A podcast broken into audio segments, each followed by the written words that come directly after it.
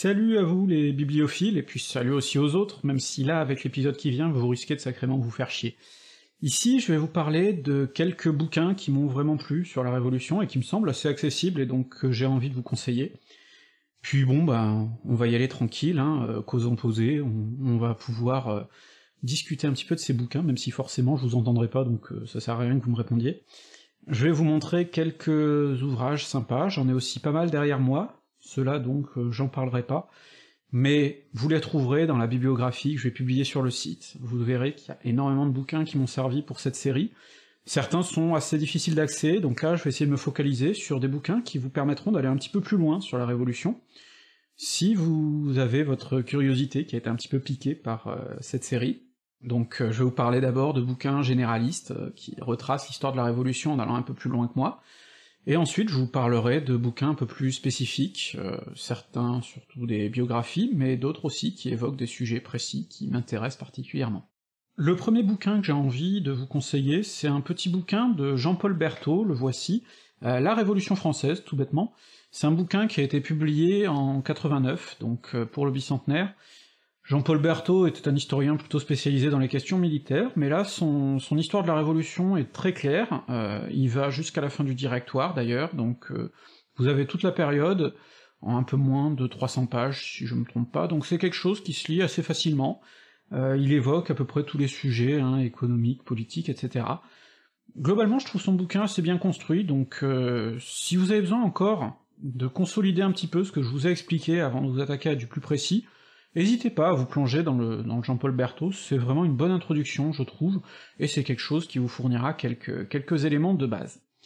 Ensuite, j'en ai d'autres qui vont par trois, en fait. C'est trois premiers tomes de ce qu'on appelle la nouvelle histoire euh, de la France contemporaine, même si elle est plus du tout nouvelle aujourd'hui, puisque c'est des bouquins qui, pour la première fois, ont été publiés dans les années 70.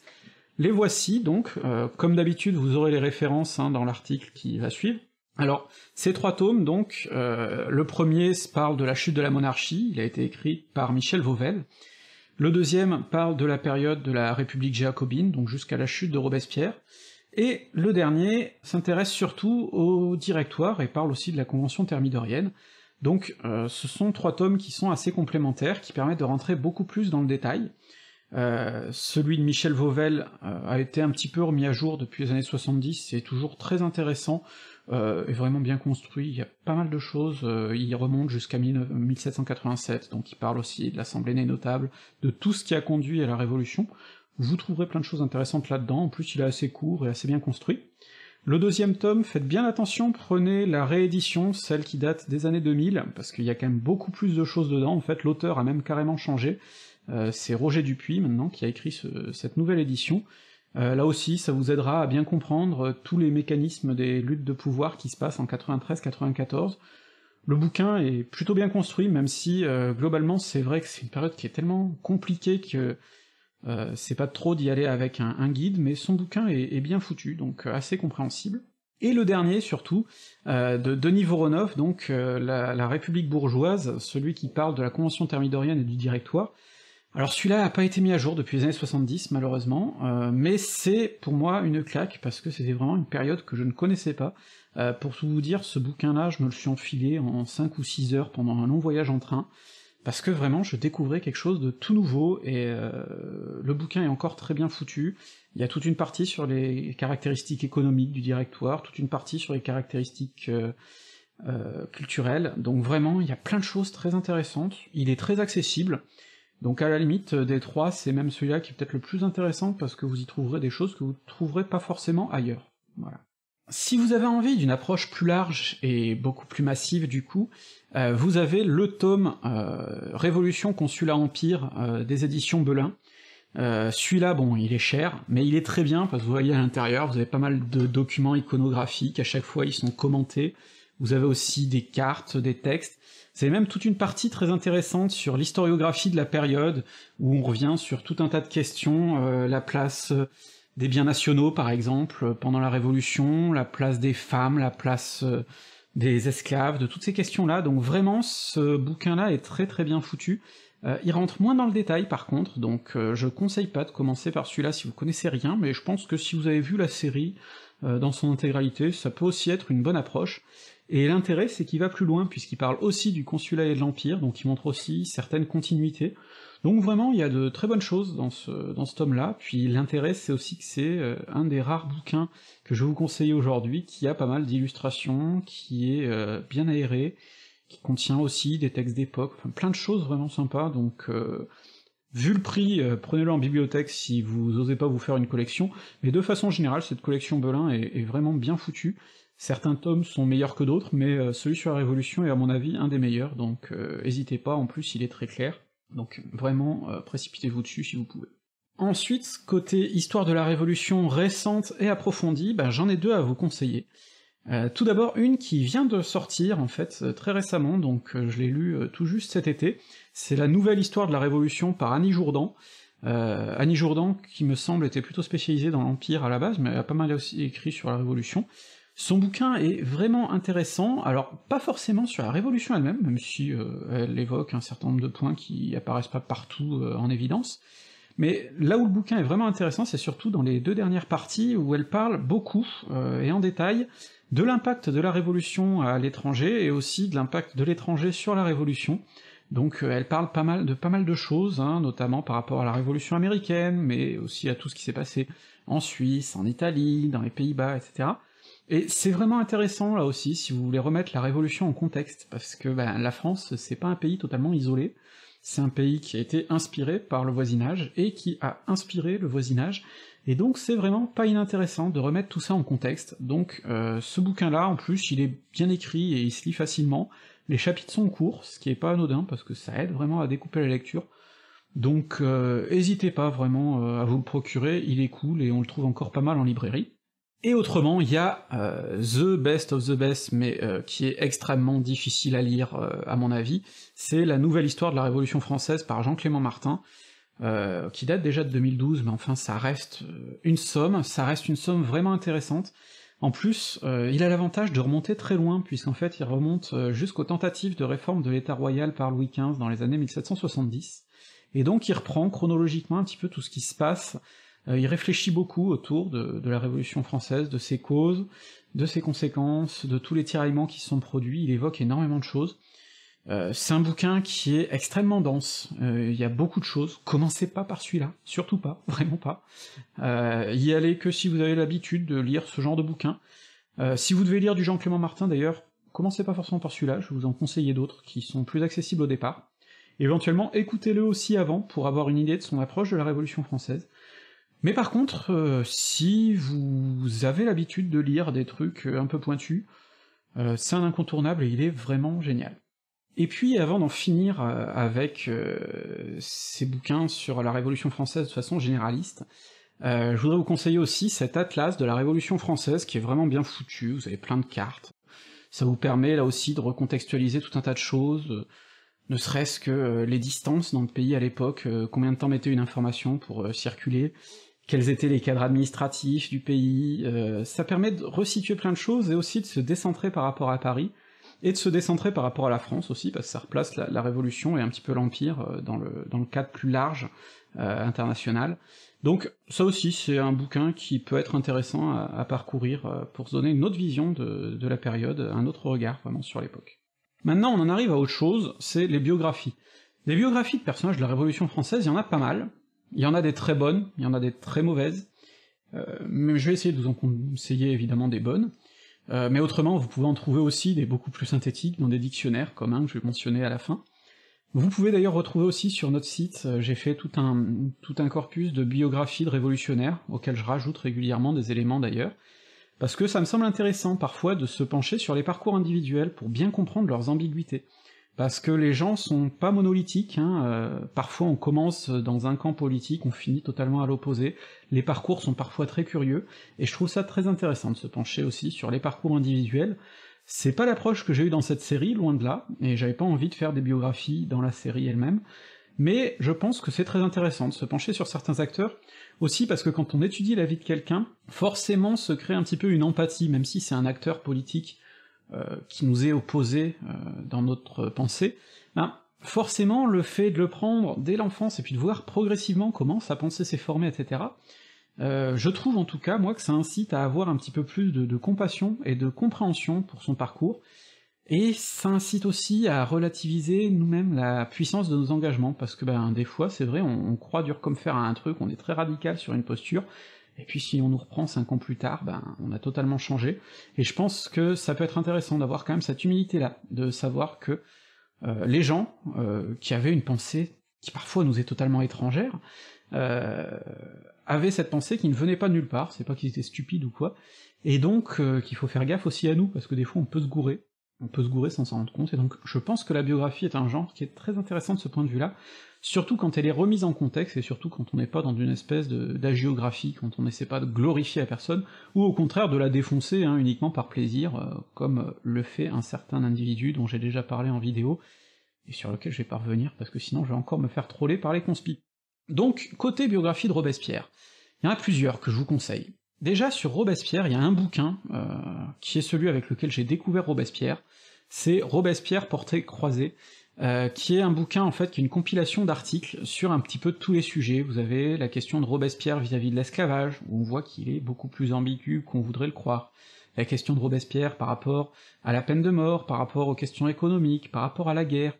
Euh, c'est des articles d'auteurs différents, mais donc qui sont tous euh, réunis autour d'un objectif qui est de donner de Robespierre une vision qui ne soit pas caricaturale, et euh, je trouve ces portraits croisés vraiment bien fichus, et je vous conseille donc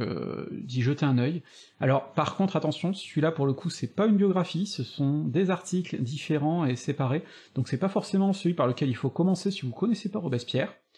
mais par contre c'est je pense le plus intéressant si vous voulez analyser précisément sa pensée. Côté biographie, je vous en ai déjà parlé, mais il y a le Robespierre de Jean-Clément Martin, très intéressant, très bien fichu. L'avantage surtout, c'est qu'il se focalise pas uniquement sur Robespierre, il le replace en permanence dans son contexte. Euh, C'est-à-dire que vous avez beaucoup de gens qui vont le prendre par exemple en disant oui, Robespierre, mais c'était un orphelin, alors peut-être que ça explique que... Bon bah Jean-Clément Martin, il débarque avec ses gros sabots et vous dit oui, Robespierre, orphelin, effectivement. Euh, d'une part, un orphelin qui a quand même une famille très présente, donc euh, c'est pas forcément le pire orphelin de la Révolution. D'autre part, des orphelins dans les grands acteurs de la Révolution, il y en a pas mal d'autres, et c'est pas tous devenus Robespierre. Donc, déjà, qu'est-ce qu'on essaie d'expliquer avec euh, cette idée de Robespierre vient d'une famille d'orphelins, etc. Est-ce qu'il y a des choses à expliquer? Bon, bah, Jean-Clément Martin replace tout ça dans le contexte, évite de faire un portrait psychologisant à la con comme on trouve parfois, évite de faire un éloge total, mais évite aussi de le défoncer, et je trouve que finalement c'est le portrait le plus juste euh, que j'ai lu de Robespierre, et le plus intéressant. Et autrement, vous avez aussi Hervé Levers, qui a fait une biographie de Robespierre qui se lit très facilement, qui est très intéressante. Euh, L'angle n'est pas tout à fait le même que Jean-Clément Martin, mais je trouve que les deux bouquins sont complémentaires, donc je conseille les deux. En plus, là, moi je vous ai sorti l'édition originale, mais maintenant il est sorti en poche et donc en beaucoup moins cher. Celui de Jean-Clément Martin aussi d'ailleurs. Donc euh, vous pouvez acheter les deux pour le prix euh, d'un euh, tel que je les ai eus, donc profitez-en. Et vraiment les deux sont très intéressantes. Hervé Levers, vous le retrouverez dans un autre bouquin, une autre biographie de la même édition, celle de Camille et Lucille Desmoulins, qui est vraiment bien faite, je l'ai lu très récemment. C'est très intéressant, puis je trouve que Camille Desmoulins en plus est un personnage assez attachant, parce que c'était un gars qui me semble avoir eu des convictions très sincères, et euh, avoir été vraiment lui pour le coup une victime de la révolution, euh, il a été dépassé totalement par les événements. Je trouve sa biographie vraiment très intéressante, euh, on apprend plein de choses. Le bouquin est intéressant aussi dans la mesure où il parle aussi beaucoup de Lucille Desmoulins, qui nous a apporté beaucoup par ses écrits sur la Révolution vue de l'intérieur, même si son rôle politique est très limité, son rôle historiographique est très intéressant, et donc euh, je trouve que c'est un, couple dont l'histoire est très intéressante, et Hervé Levers la raconte très bien, avec beaucoup de documents à l'appui, donc euh, je vous conseille aussi cette, cette biographie. Et Hervé Levers ayant été un temps, ou étant encore d'ailleurs président de la Société des études robespierristes, il a publié euh, avec elle et avec ses réseaux et avec Michel Biard ce bouquin sur Danton, Danton, le mythe et l'histoire, qui est une compilation d'articles, un peu comme Robespierre portrait croisé, qui essaie de déconstruire tout un tas de légendes sur Danton, euh, notamment sur sa corruption, où on essaie de remettre un petit peu tout ça sur pied, euh, sur son rapport à l'indulgence, puisque Danton était euh, considéré comme le chef des indulgents, on, voit dans ce bouquin que c'est pas si vrai que ça. plein de choses finalement sur l'opposition vis-à-vis de Robespierre, où on voit que c'est pas si naturel que ça. Il y a plein de choses qui sont remises en perspective, C'est ni un éloge, euh, ni un démontage en règle, je trouve que c'est vraiment euh, salutaire, parce que sur Danton, il y a beaucoup de portraits qui sont soit à charge, soit très élogieux, et donc ça fait du bien d'avoir quelque chose d'autre. Reste que là aussi, c'est pas une biographie de Danton, et en fait une biographie de Danton vraiment chronologique et instructive, et qui soit pondérée, ça reste encore à faire, je crois, je l'attends avec impatience. Euh, donc j'espère que peut-être, euh, sait-on jamais, un Jean-Clément Martin ou un autre euh, va décider de se mettre à ça, ça pourrait être intéressant, et ça serait bien d'en avoir une vraiment bien foutue. Euh, des biographies de Danton, visiblement, il n'y en a pas des masses d'intéressantes, en tout cas d'encore à jour, historiographiquement parlant. Des biographies, j'en ai consulté pas mal d'autres, que j'ai plus ou moins feuilletées, donc il y en a aucune que j'ai lu en totalité pour l'instant, donc je veux pas vous les conseiller les autres, ou vous les commentez, mais euh, j'ai eu à feuilleter des biographies de Barras, de Marat, euh, d'autres acteurs comme ça, donc euh, je vous les mets là aussi en bibliographie, peut-être que si un jour je les lis, je vous en reparlerai, notamment sur Twitter, en vous en disant quelques mots, donc n'hésitez pas à les regarder par là-bas. Dans tous les cas, des biographies, il y en a des très intéressantes, et vous pouvez aussi en trouver dans d'autres moyens que sont les dictionnaires de biographie. Je vous mettrai en, en biblio un dictionnaire des révolutionnaires français, qui est pas inintéressant, mais c'est pas de celui-là dont j'ai envie de vous parler tout de suite. Celui dont je veux vous parler là, c'est le dictionnaire historique de la Révolution française, euh, le Soboul, on va dire, qui a été dirigé par Albert Soboul, même si en fait euh, Soboul est mort, si je me souviens bien, en 82, et le dictionnaire a été publié en 89. Donc je vous laisse imaginer l'ampleur de l'entreprise. C'est un dictionnaire qui est mastoc, hein, qui regroupe euh, un grand nombre de grands noms de l'histoire de la Révolution française à l'époque, hein. il y a des contributions de plein d'auteurs, ils sont plusieurs dizaines, je, sais pas combien. C'est des définitions qui sont thématiques, vous allez avoir des trucs sur la guerre pendant la Révolution, vous allez avoir euh, des trucs sur euh, les pauvres, sur peut-être la violence, je sais pas, le contrôle des prix, les taxes, ce genre de choses, donc ça, ça peut être très intéressant. Vous aurez des choses sur des institutions, la garde nationale, le tribunal révolutionnaire, les différentes assemblées, donc là aussi c'est des articles chronologiques et vous avez tout un tas de biographies de plein de révolutionnaires, ce qui est intéressant parce que ça permet aussi de mieux découvrir des gens qui sont peu connus. Euh, je pense par exemple à Bio Varenne, à Collot d'Herbois, tout un tas de gens qui n'ont pas forcément eu de biographie vraiment sérieuse, euh, donc euh, c'est intéressant de se pencher là sur ces, ces notices assez synthétiques. Je me suis beaucoup plongé dans ce dictionnaire pour faire d'ailleurs les fiches que j'ai mises sur le site, euh, ces fiches sont beaucoup plus courtes que ce que vous trouverez dans le dictionnaire, parce que c'est un dictionnaire qui est très très dense. Donc il est cher, euh, c'est vraiment pas un achat qui se fait à la légère, parce qu'il coûte une trentaine d'euros je crois,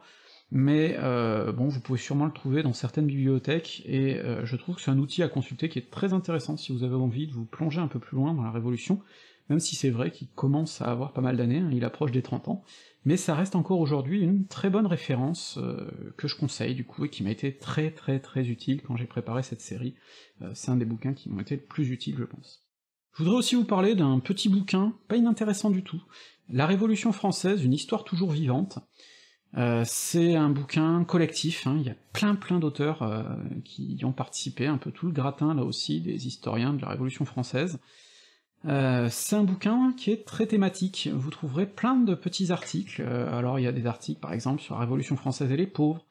euh, sur les femmes et la Révolution française, sur le rapport de la Révolution avec l'esclavage,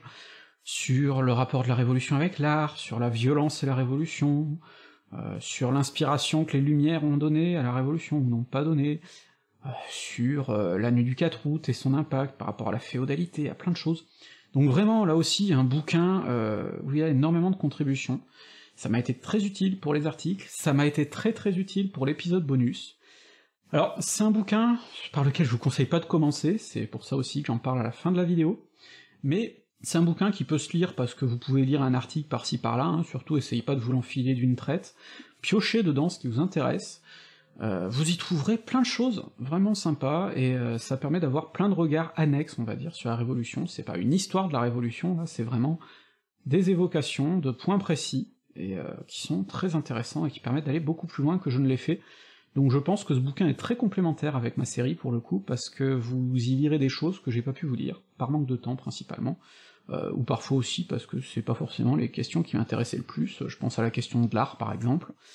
euh, je suis pas historien de l'art, mais par contre il y a des choses très intéressantes là-dedans, donc euh, allez voir. Euh, je pense aux questions militaires aussi, je suis pas vraiment fan d'histoire militaire, donc allez jeter un œil là-dedans, vous trouverez plein de choses.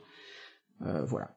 Et puis le dernier que je vous recommande, je vous en ai déjà parlé, mais je vous en reparle parce qu'il n'y avait pas assez de Jean-Clément Martin dans cette vidéo, c'est La Terreur, Vérité et Légende, par Jean-Clément Martin. En une petite trentaine de questions, Jean-Clément Martin revient sur tout un tas de clichés sur la terreur. Euh, ce bouquin est récent, donc ça c'est l'avantage, vous y retrouverez plein de choses, et euh, c'est vraiment très intéressant pour déconstruire ce mythe de la terreur et revenir sur les faits qui sont des violences, effectivement, hein. Jean-Clément Martin n'est pas un négationniste, il mentionne clairement toutes ces violences, en fait souvent même il les mentionne de façon bien plus détaillée que certains des tenants du génocide vendéen ce genre de choses,